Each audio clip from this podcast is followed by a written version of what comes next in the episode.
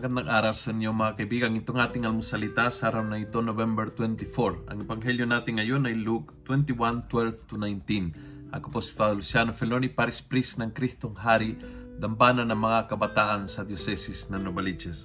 Sabi ni Jesus, so keep, so keep this in mind. Do not worry in advance about what to say, for I will give you words and wisdom that none of your opponents will be able to withstand or contradict. Parang sinasabi ni Jesus, hindi iyon ang laban.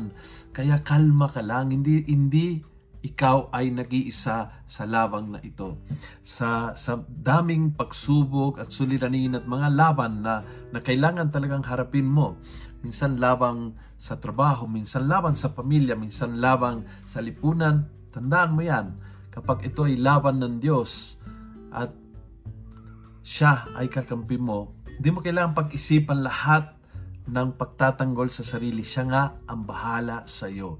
Kapag ang pinaglaban mo ay ang laban ng Diyos, ang Diyos ang bahala sa iyo.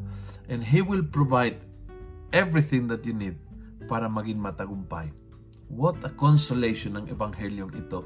Sa lahat ng mga labanan nating, you are not alone, pinaglaban mo ang laban ng Diyos, kakampi mo siya, siya ang magpro-provide ang kailangan mo para matagumpayan mo yan. Kung nagustuhan mo ang video ito, pass it on. Punuin natin ng good news ang social media. Gawin natin viral araw-araw ang salita ng Diyos. God bless.